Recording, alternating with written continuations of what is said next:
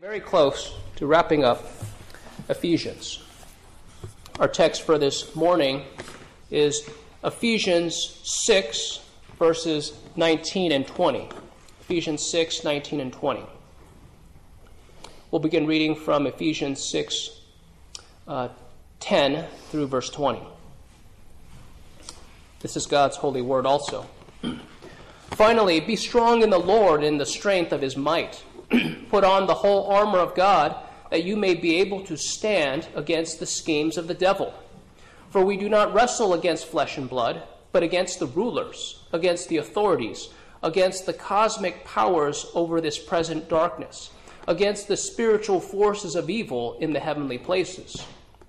Therefore, take up the whole armor of God, that you may be able to withstand in the evil day, and having done all, to stand firm. Stand therefore, having fastened on the belt of truth, and having put on the breastplate of righteousness, and as shoes for your feet, having put on the readiness given by the gospel of peace. In all circumstances, take up the shield of faith, with which you can extinguish all the flaming darts of the evil one. And take the helmet of salvation and the sword of the Spirit, which is the Word of God, praying at all times in the Spirit with all prayer and supplication. To that end, keep alert with all perseverance, making supplication for all the saints. And also for me, that words may be given to me in opening my mouth boldly to proclaim the mystery of the gospel, for which I am an ambassador in chains, that I may declare it boldly as I ought to speak. May we go to our God and ask for his blessings on the reading and also the preaching of his holy word. our Lord God, we thank you for this beautiful Lord's Day you've given us. We thank you, Father, for the clarity of your word. Father, we pray that you would grant us all uh, the wisdom and the humility that we would ask for prayer on our behalf, even as the Apostle Paul did, and that we would also be willing to pray for others and bear their burdens. We thank you, Father, for the fellowship we share. And we pray that we would be those who lift up holy hands together in prayer. That as Christians, our faith and our dependence on you would be manifested often, even as we seek you in prayer. Father, we pray that you would grant us a love for the gospel, that indeed it is a great mystery. Father, we pray in thanks that our Lord Jesus is risen from the dead. And we pray, Father, that many would come to believe upon Jesus Christ our Lord. We pray, Father, for the advancement of the gospel uh, in our neighborhoods, in our communities, in, uh, in our families, and among our, those in our workplaces. Father, grant us a heart for the lost. And Father, we pray that Jesus would be exalted, that your servant will be humbled. We thank you in Christ's name. Amen. Here I think about this great mystery of the gospel and how we need prayer for its advancement. Here we think about the foolishness of the message preached. Have you ever wondered? It seems like there's so many oddities regarding the gospel. It's such a brilliant, such a simple, and such a hope filled message that a sinner may have all of their debts paid for by the blood of Jesus Christ. Why would someone not believe it? You would think that a king who freely offers to capital criminals in his kingdom that their sins and their crimes can be wiped clean from the kingdom record. You would think that such sinners would love this king and give thanks to him. But it seems like the fact that our Lord Jesus, uh, in bringing the gospel to sinners, people despised him. And for us, this is a great mystery. God's goodness is manifested, and people despise him. Here, as we think through this book of Ephesians, we think about how it's our glorious Savior in Jesus Christ who is presented to us in all his glory. That ultimately it is not man who receives honor and praise, it is our God. It is Jesus Christ who is high and lifted up and exalted in this letter. Here, we basically finish the section on the armor of God. But in addition to the Word of God, there is the matter of prayer. That uh, how essential prayer is for the spiritual battle, that without prayer, it seems as if the six articles that one puts on is as if they're powerless. The assumption is that God has given us means, the means of prayer, and that you and I would constantly be using it, that we would be regular in it, not only for ourselves, but for those around us. This is part of bearing one another's burdens. So we see in these two verses, Ephesians 6 19 and 20, that though an apostle of Christ Jesus, Paul models the need and solicitation of prayer for his high calling in Christ. Though an apostle of Christ Jesus, Paul models the need and solicitation of prayer for his high calling in Christ. We see also for, for you and for me that though we are not called as apostles, we are called to a high calling in Christ, that we might be a new creation, that we might be made new.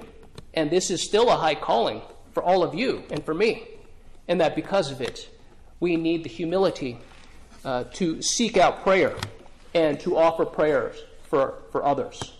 So we'll see this in three points. The first is Paul's need, second, Paul's request, and third, Paul's burden. The first, Paul's need in verse first uh, part of verse 19, and also for me. So this comes following verse 18, which which says, making supplication for all the saints and also for me. So it's, it's a request. It's a short phrase that accounts for Paul requesting prayer on his behalf. Here, we think about how you have these various articles of armor.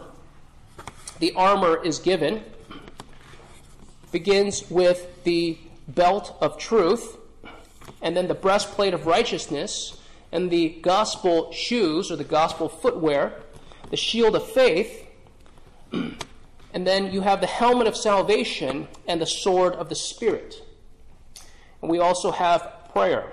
That's not officially an article of armor, but one can say that uh, if there's any offensive weapon, uh, the sword is both defensive and offensive, and prayer is, is both defensive and offensive too that Jesus, in the Garden of Gethsemane, when he was about preparing to go to the cross, he had warned his disciples, Watch and pray that you do not fall under temptation, fall into temptation. That that is your duty, that is my duty, that we, we watch and pray. And it's not only for ourselves, but for those around us. Here we think about how the whole epistle spoke about what we ought to believe concerning God and what duty God requires of us, and how the, the devil is one who opposes us. That you will be a danger to the kingdom of Satan if you are believing the truths of the gospel, if you're believing God in what He has revealed to us, and that you are obeying His word. This makes you dangerous, and He will attack you. Here, we think about how the Apostle Paul in asking for prayer, it's both a manifestation of his humility and his understanding of his spiritual state.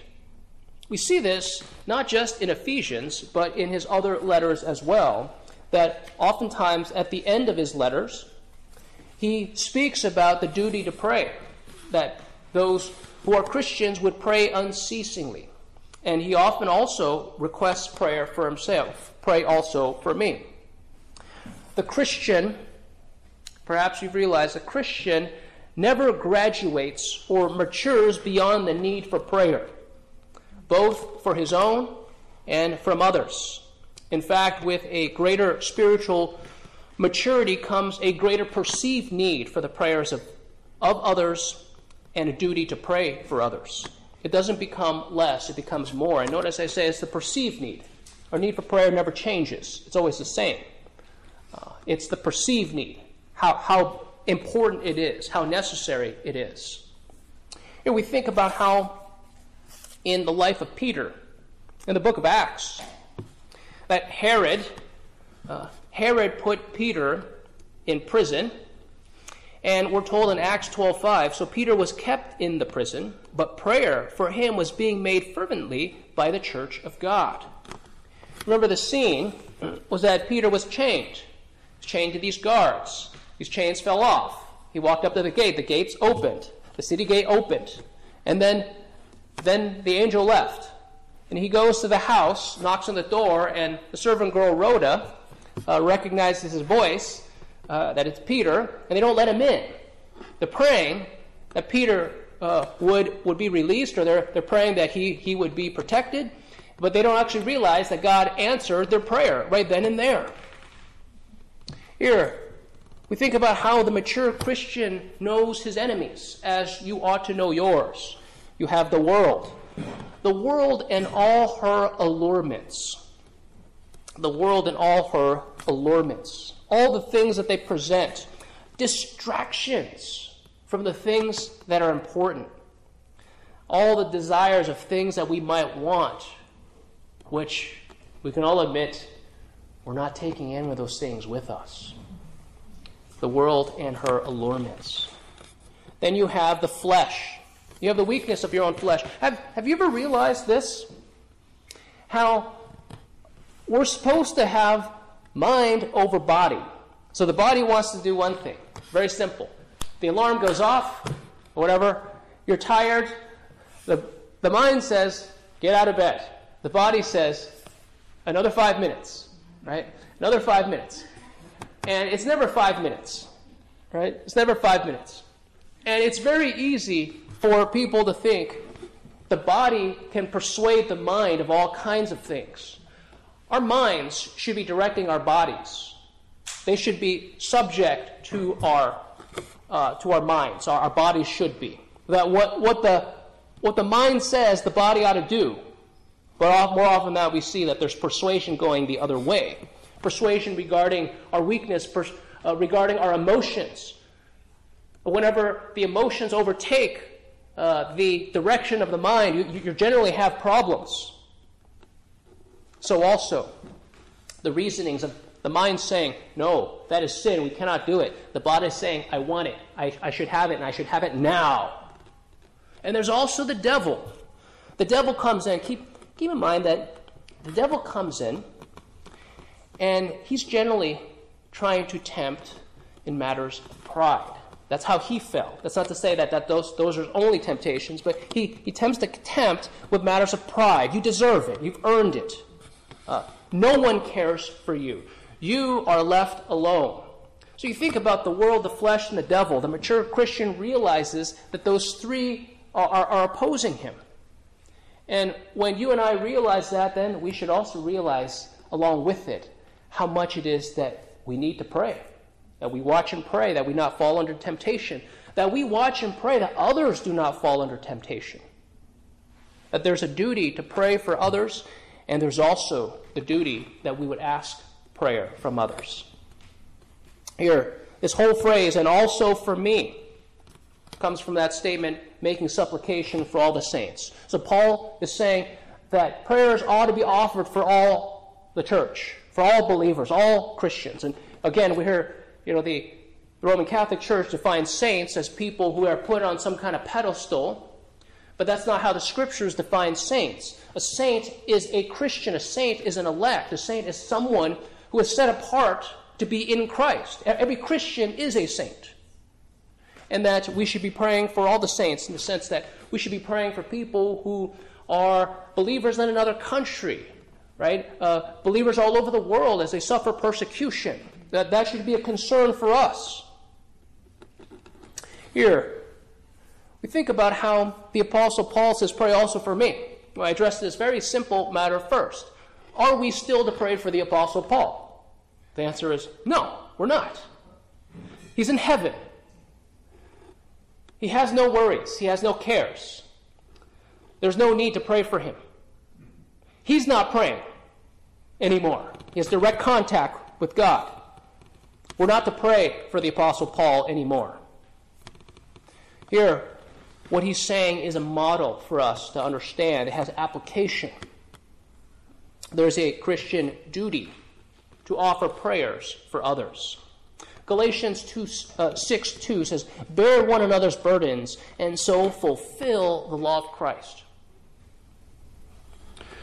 Oftentimes, this comes up if you see a brother in need, uh, that we don't say to him, Go uh, be warm, be well fed. It says that we ought to take action. That not just uh, by words, but in deeds. But we think also of burdens. That there would be prayers offered uh, and help extended. But you think about prayers, prayers extend to the physical things, to the material things, it extends also to the spiritual things. Here, this is often, uh, this is often what parents see. This is often what the church leaders see. So here, you think about children. Children want to do something. This is a great idea. We talked about as, as my brothers and sisters, and we're going to do this. And the parents come in, they see things completely differently. Oh, that sounds like a lot of fun, but he, here are some pitfalls. And oftentimes you think about how parents step in there or, or church leaders step in there and they put the kibosh on what seems like a great idea and a lot of fun.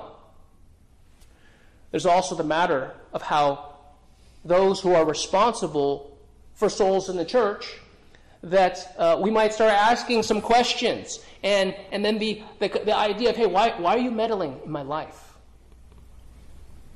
There's a duty to pray for one another. Every Christian has that obligation.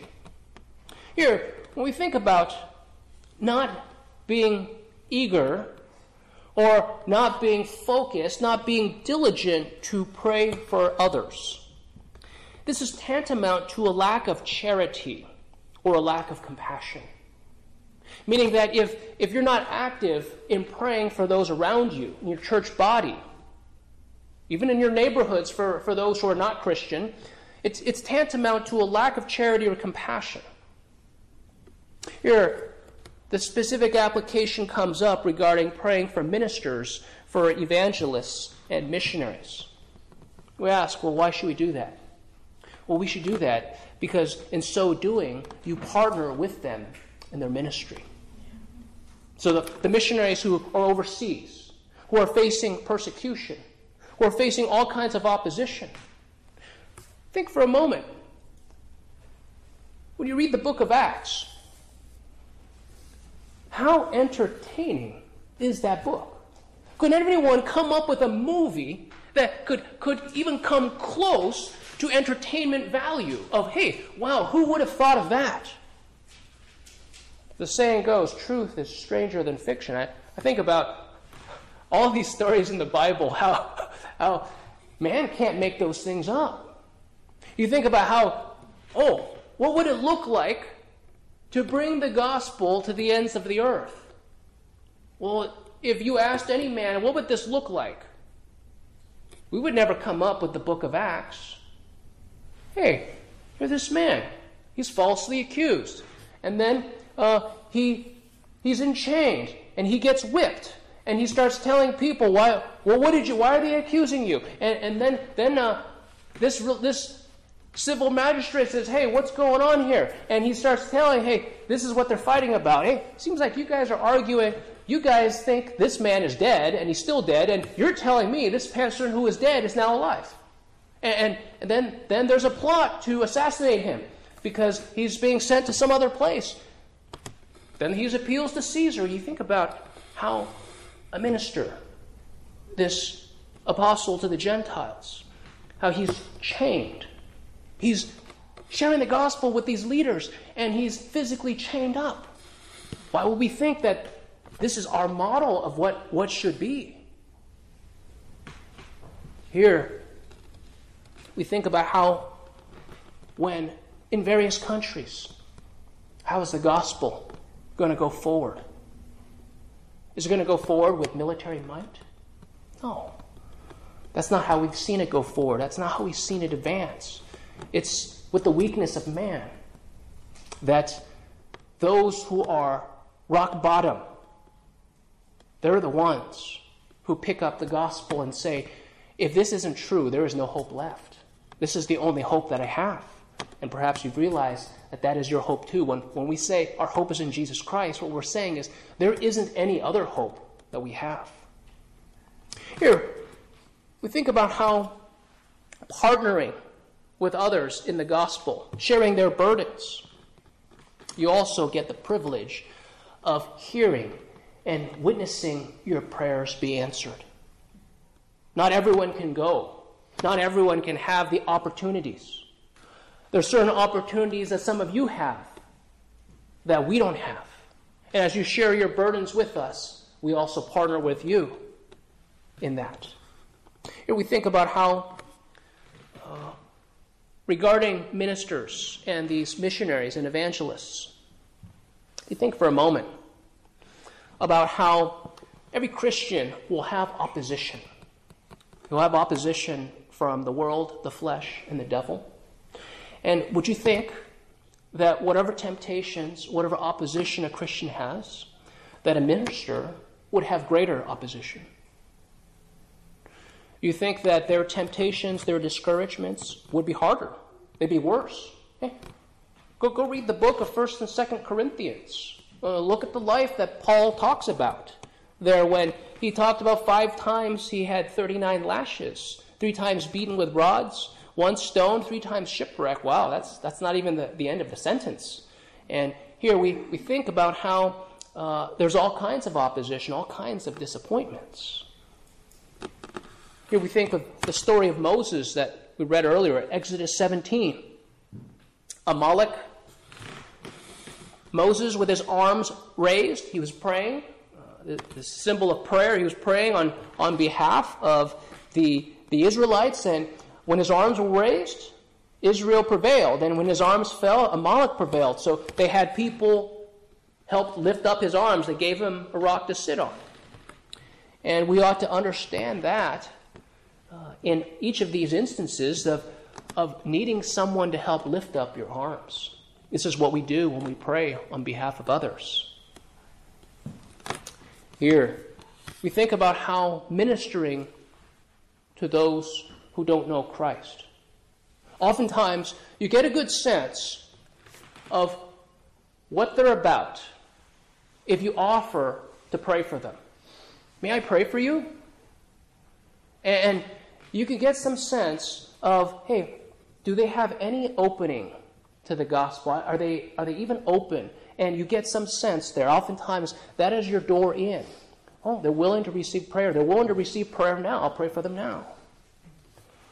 And this is part of, of your ministry to those around you, that you might even offer them prayer. And that opens the door for other spiritual conversations. Here, we see also the, the duty that Christians have to request prayer from others. It's not, it's not because of something that's shameful that the Apostle Paul requested prayer. We can say it is weakness. We can say it is our, uh, our own sin. But uh, the request for prayer is not tantamount to a, an admission of sin. It's because we realize none of us are designed to live alone. None of us are designed to be Lone Ranger Christians. There's a need for the support of others. Uh, in his book, Christian in Complete Armor, he describes this matter of seeking the prayers of others in this way. He describes it as a man with his house on fire. When we think back to, you know, before the days of fire departments, uh, before the days where there was a, a fire station in, in every neighborhood, but he talks about a man with his house on fire. What, what man of the right mind, if his house were on fire, would not go out in front of his house and knock on doors to ask for help and say, hey, we need to get a bucket brigade going. My house is burning down. I, ha- I will have no place to lay my head tonight because my house is going to burn to a crisp. What man wouldn't do that? And so also, consider your situation. Is it also true that regarding your spiritual life, we would see the need. If you're in need, if, if you have a burden, if you have uh, anything of concern, that we would be willing to share with someone else hey, I need you to pick up a bucket and get to the well. I need you to go implore at the throne of grace for me. That if there is need, we should ask of it. The house burning down. Here, the flip side not being willing to pray for someone else in their need is tantamount to a lack of charity or compassion. Not to request prayer when needed is pride. It is pride in our behalf. It is pride to say, I don't need anyone's help. I don't need prayer. We all need prayer. Specific is, for what do we need prayer? Here, you think about how the house analogy, there's something even closer, especially within a local body. If prayer is not requested, it's not someone's house burning down. If you think about a neighborhood, the house burns down. That, ha- that affects the neighborhood. Probably affects the, uh, the, the price of homes. Uh, if you live not in a neighborhood with single family homes, you live in like a condo or townhouse structure, hey, if one of them burns, they share a common roof structure, roof beams, uh, you're, you're in trouble. We ought to think about it within a local body. It's like having a fire on a ship. Here, if water gets onto a ship, you, you can bail that out. Their primary concern is if there's a fire on the ship, that's serious danger. That's far more important than getting water in the ship.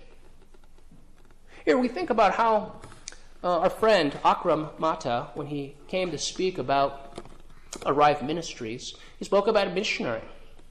And while he was serving the locals, trying to uh, share the gospel with them, how important it was for this missionary that in a time of need, he actually asked the locals, Hey, I'm in need. So he could have sent home, message to home, thousands of miles away, hey, I am in need. They could have met that need. But instead, his, his desire was, I'm going to share these needs with the locals. And to them, he became someone who was human. He became someone who was vulnerable. And that advanced his ministry. It didn't hurt his ministry, it actually advanced it. Here, requires humility on your part my part, even as the Apostle Paul had, and also for me, that prayers would be offered for him. It requires humility on your part and mine to understand our own weakness, that we would seek help. And that those who don't seek such help and support in prayer will miss out on such great blessings from God. Here we think about how God works. He works through means. God saves people. Yes, indeed, He does. He uses the means of messengers, He uses the means of the Word. God strengthens people. He uses the means of the, the word, of fellowship, of prayer. We ought to think that God uses ways, He uses means. God gives blessing, He uses the means of prayer. Here we think about the local church prayer meeting. Oftentimes, people have told me, Frank, you cannot require me to go to a prayer meeting. You realize when we get to that point, something has gone wrong. And usually it's, hey, listen, I have not required of you anything. I've only encouraged you to come to the prayer meeting. If they're pushing back saying, hey, you can't require me to go, say, hey, listen, obviously there's some problem here because I know I can't require you to go. And if that's your immediate conversation, you can't require me to go, then, then it's like, well, why, why are you not willing to go? Here, I hear all kinds of reasons. Hey, there's certain things I have to do in the day. I catch up on sleep. I have other activities with my families that I do. It's like, well, can you can you give me any good reason why you should attend a prayer meeting? and we're stuck. well, because God commands it that we would be faithful in prayer, that we would bear one another's burdens. Let's talk about why does God want us to go to a prayer meeting? Why does God want us to attend a second service in the church? If we can come up with those answers instead of why you don't want to go and why you don't need to go, we're already on the wrong page. It is a great blessing to be in the gathering of God's people in a time of prayer. This is a good thing. Whatever hindrances, whatever whispers Satan gives you that you might have to get out of it, don't listen to it. Is there friction between you and another brother or sister? Then you ought to clear it in such a way that you can pray with and for such a brother. There's great blessing both in giving and receiving. When we think about how good occasions in the past where we've been part of congregations and there were not only adults praying, but the opportunity to hear even little children praying. How will little children be trained up in prayer unless they see it practiced, unless they attempt it, unless they grow in their own prayers? That even little children should be heard praying and part of the regular life of the church. So, this is Paul's need that he addresses. We second have Paul's request, second half of verse 19 that words may be given to me in opening my mouth boldly to proclaim the mystery of the gospel. Very interesting. What gets left out? Here, you think about the things that aren't mentioned and the things that are. Anytime you have conversations with people, we should note what isn't said along with what is said. What's obvious is what's said, what's not so obvious is what is not said. And when Paul gives his requests, uh, that words may be given me in the opening of my mouth boldly to proclaim the mystery of the gospel. What he does not request, keep in mind, as Paul is writing this letter, he's in a prison. I think it's a Roman prison. He doesn't ask for his release from prison. He asks, he asks that he would be faithful. We think about how the last place you would think you want to be is in prison. And whatever conditions we have in our society for prisons, they're going to be a hundred times better than what they had back then. Here, you would think a minister, he'd want to be among the movers and the shakers, trying to share the gospel with those in power. Well, Paul had that. It's just he was in chains. And you think about the people in the prison. Paul, Paul and Silas. Right? Acts 16, Paul and Silas falsely accused, whipped, put into the stocks in the inner prison. Hopelessness in prison. And why are men who are hopeless singing? Singing hymns and praising God. Who are those men? What are they talking about? None of us have hope. Surely we must listen to what they have to say. Here, you think about how God puts people in certain places against your will, perhaps, but you think about how Paul would have had a captive audience, a Roman soldier chained to him several hours a day. That's he probably had Roman soldiers chained to him 24 hours a day, but he had a Roman soldier for their shifts. He would have been chained to him. You think the person can get away from him when he's going to pray out loud and speak to them about his hope in Christ? They, they're not getting away. Here, we think also about our own requests. Paul didn't ask to be free.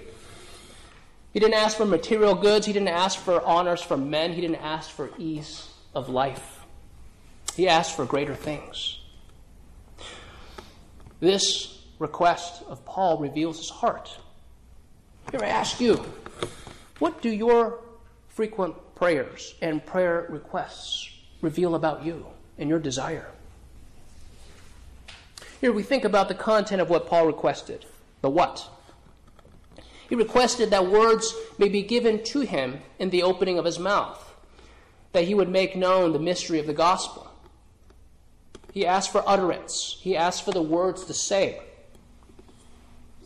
Here, the Apostle Paul had acknowledged earlier in the book of Ephesians chapter 3, the Holy Spirit first gave to Paul the revelation, first gave to him the insight regarding the mystery of the gospel. Ephesians 3 1 to 5.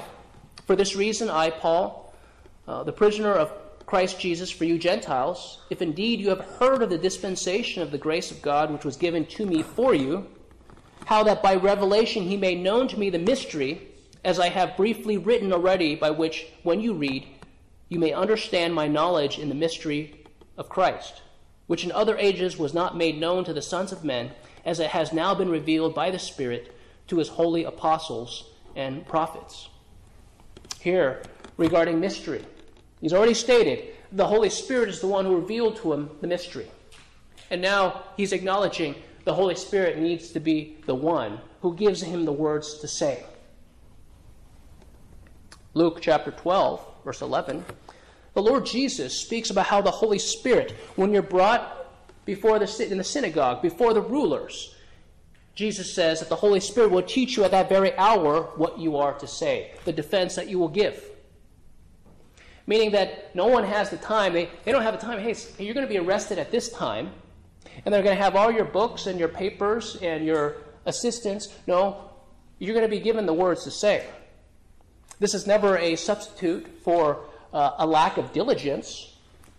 It doesn't exclude proper preparation and prayer and study, but God uses these means. Here, we think about this mystery of the gospel. The mystery of the gospel. The apostle Paul said in 1 Corinthians chapter 2 that had the rulers of this age understood the mystery, they would not have crucified the Lord of glory, our Lord Jesus. Indeed is a mystery. They couldn't understand it. God was pleased to conceal this mystery from wise and intelligent people, from people in power, people in authority, from people with great wealth, but rather he revealed it to little infants. Matthew 11, 25 to 26 this great mystery of the gospel. Another question, similar question is To whom has the arm of the Lord been revealed? Here we think about this mystery. We ought to understand it in this way. How few actually understand and treasure the gospel of Jesus Christ. That indeed is a mystery, how few actually understand and treasure this gospel. The mystery in another stated another way, is that any one at all would believe the foolishness of this message preached. Who would believe this message? That God would take upon himself human flesh, that he would die the shameful death on the cross, that he would be raised from the grave again, and that sinners would believe in this. The Greeks understood hey, resurrection, that's foolishness. Who would believe that? Once you're dead, you're dead. Only a fool would accept otherwise. Can anything limit the power of God? Is the arm of the Lord too short? Here, regarding this mystery, it's also a mystery revealed for you and I to understand how the gospel relates to every matter in your life. You realize how the gospel comes into play regarding your interactions with your spouse. Who you are, the husband, who you are, the wife. The gospel story in Ephesians 5 speaks about that. Christ and his love for the church, and the bride and her submission to Christ. You see how the gospel ties into that. The gospel ties into your disagreements. The gospel ties into uh, your work and your labors. All of the gospel is central to all of it, it relates to all of it. Here, we think about how Paul's request then. He says also regarding the matter of boldly that words may be given to me in opening my mouth boldly to proclaim the mystery of the gospel. We'll talk about that more in the third point, which is Paul's burden. Verse 20. He, he brings it up there again in the next verse for which I am an ambassador in chains, that I may declare it boldly as I ought to speak. Here we think about this mention, for which I am an ambassador in chains. What is an ambassador? An ambassador is one who is sent by a king or a government uh, to represent the government to another body. So, a diplomatic agent of the highest rank to represent uh, his own government, which is the triune God, to residents of a foreign nation, in this case, the world. So, the triune God sends the Apostle Paul to the world to represent the heart, the message of the king. Here we think about ambassadors. It is no small thing to be an ambassador. It's a great honor to be ambassador. It's not the bottom rung of society that are chosen to be ambassadors. There's all kinds of tests. An ambassador is typically appointed by presidents and their administrations. There's various levels. To dishonor an ambassador is tantamount to dishonoring the king or the government that sent them. So, this whole idea of an ambassador in chains is an entire contradiction. An ambassador is a free man. And to be in chains, well, it's, that's, that's God's choice, that's God's design. So, some people ask, why didn't God simply send angels to bear witness of this gospel message? Well, when we look at angels, their name, by definition, means messenger. Angels are messengers of God. But they brought messages, special messages, right, to Mary and other people. They never brought the message of the gospel. And there's good reason, good design for that. Sinful men are spooked by angels. You see that even in the Apostle John in Revelation 19. That here, he interacts with this angel and he falls down and worships the angel, and the worshippers do not do that. Worship God. He also is a creation. So here, there's a distraction. Hey, listen. No worship offered to angels.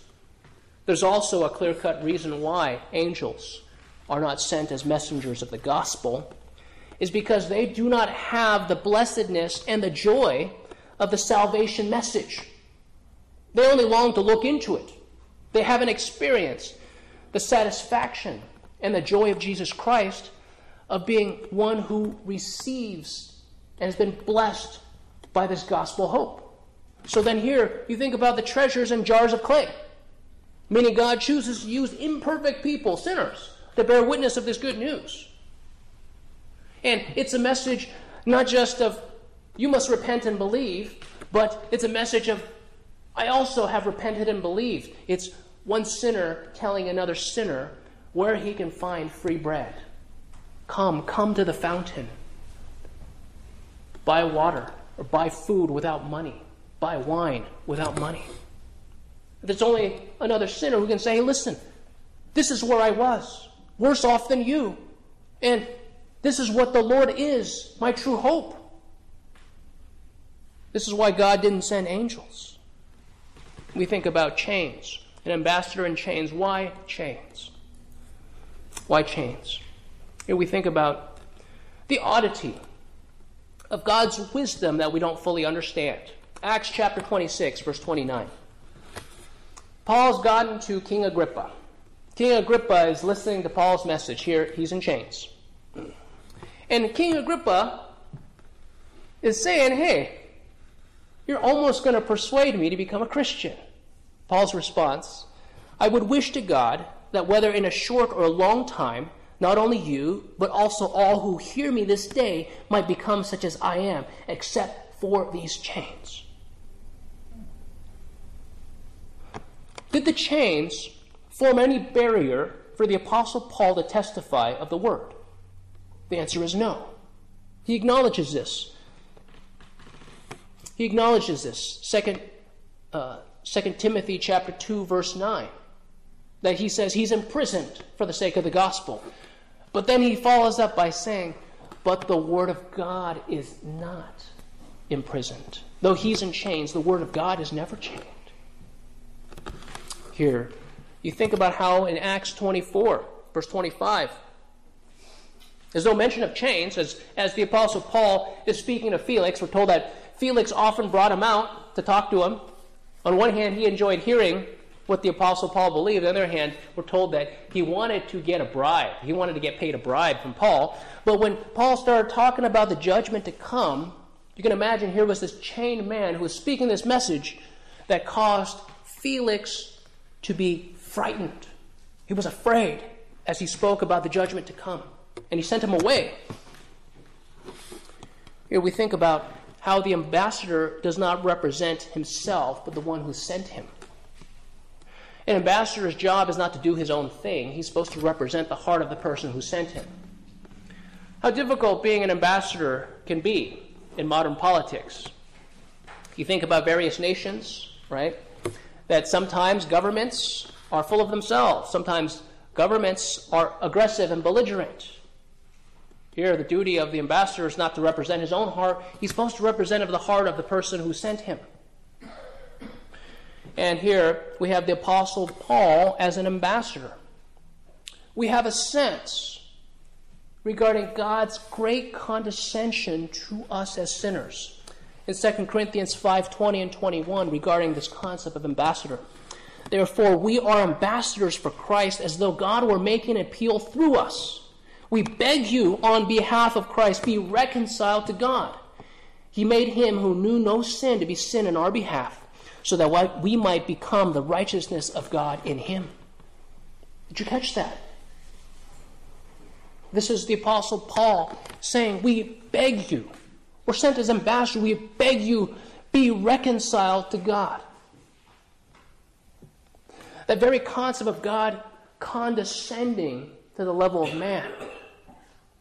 That God would make things so favorable, so good. He is actually begging sinners to receive forgiveness. Yet still, they do not come. That's part of the mystery. On one hand, who would believe it? And on the other hand, who wouldn't? But you, you have a little bit of an understanding about the heart of God that He would send His ambassadors to beg sinners to receive the gospel. Have you believed it? You ever, you ever sense you go to some place they're handing out free things. And you go to some other place, other foreign countries, they would say, if they're giving it out for free, it must be worthless. Do you ever get the sense about the gospel? If it doesn't cost me anything, it must be worthless. If someone's begging me to take it, it must be no good. This is how the world thinks. But yet, here, you have God, the Almighty God, begging sinners to believe upon Jesus Christ, to receive forgiveness, to receive eternal riches. What greater message is there than that? Here, regarding this bold declaration of the gospel, that I may declare it boldly as I ought to speak. This is a reminder to you and to me. It's true for any and every Christian that we must have an unashamed faith in Jesus Christ. There's no such thing as a closet Christian. Not at all. If you're a Christian, then this must be your greatest boast in life. We cannot have a separation. Hey, when I'm at work, I don't want anyone to know I'm a Christian. We can't have that. I mean, I'm not saying that you, you should be blabbing everyone, hey, I'm a Christian. You know, I'm not saying that. But we, we can't have a separation, right? This idea of of, hey, in this sphere of my life, Christ is obvious, but in this sphere, I, I, I keep it completely hidden. I, I can't tell a single person about it. There's no such closet Christian. To be a Christian means that you glory in Christ Jesus. May it never be that I would boast except in the cross of our Lord Jesus Christ, through which the world has been crucified to me and I to the world. Stated another way, you cannot be a friend of the world and a friend of Christ. Whoever wishes to be a friend of the world makes himself an enemy of God. That if we're going to be Christians, it must be that we would be bold Christians, that we would live our lives boldly for Jesus Christ. Here, we think also, besides boldness, that there would be clarity. I recall one of my professors in seminary. He is now with the Lord. But he had said, if you're going to be a preacher of the gospel, you must be simple to understand. Wisdom and intelligence is not taking simple things to make them complicated. Wisdom and intelligence takes complex things and simplifies them. He says it's important that you be clear. If you're going to be bold, you should also be clear that people would understand you. Don't mince words. Don't confuse people. Speak it clearly, speak it simply, so that even little children can hear and understand this gospel message. Here we think about, besides the application given, some particular ones. The duty of every Christian to be a prayer warrior.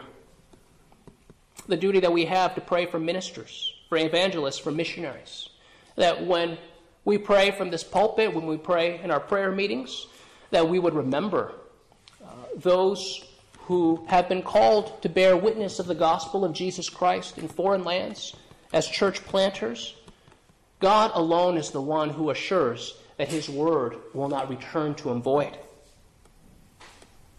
Here, every Christian must understand your duty, my duty of prayer, both giving and receiving from one another, that we would bear one another's burdens and so fulfill the law of Christ. It's also a reminder to us regarding the gospel that we believe. That if we're going to believe it, then we must believe it wholeheartedly. We must believe it boldly. We must not be ashamed of the gospel of Jesus Christ, because it's the power of God to everyone who believes. But we go to our God together in prayer. Our Lord God, we thank you, Father, for you are indeed the great and the awesome God. Father, we thank you.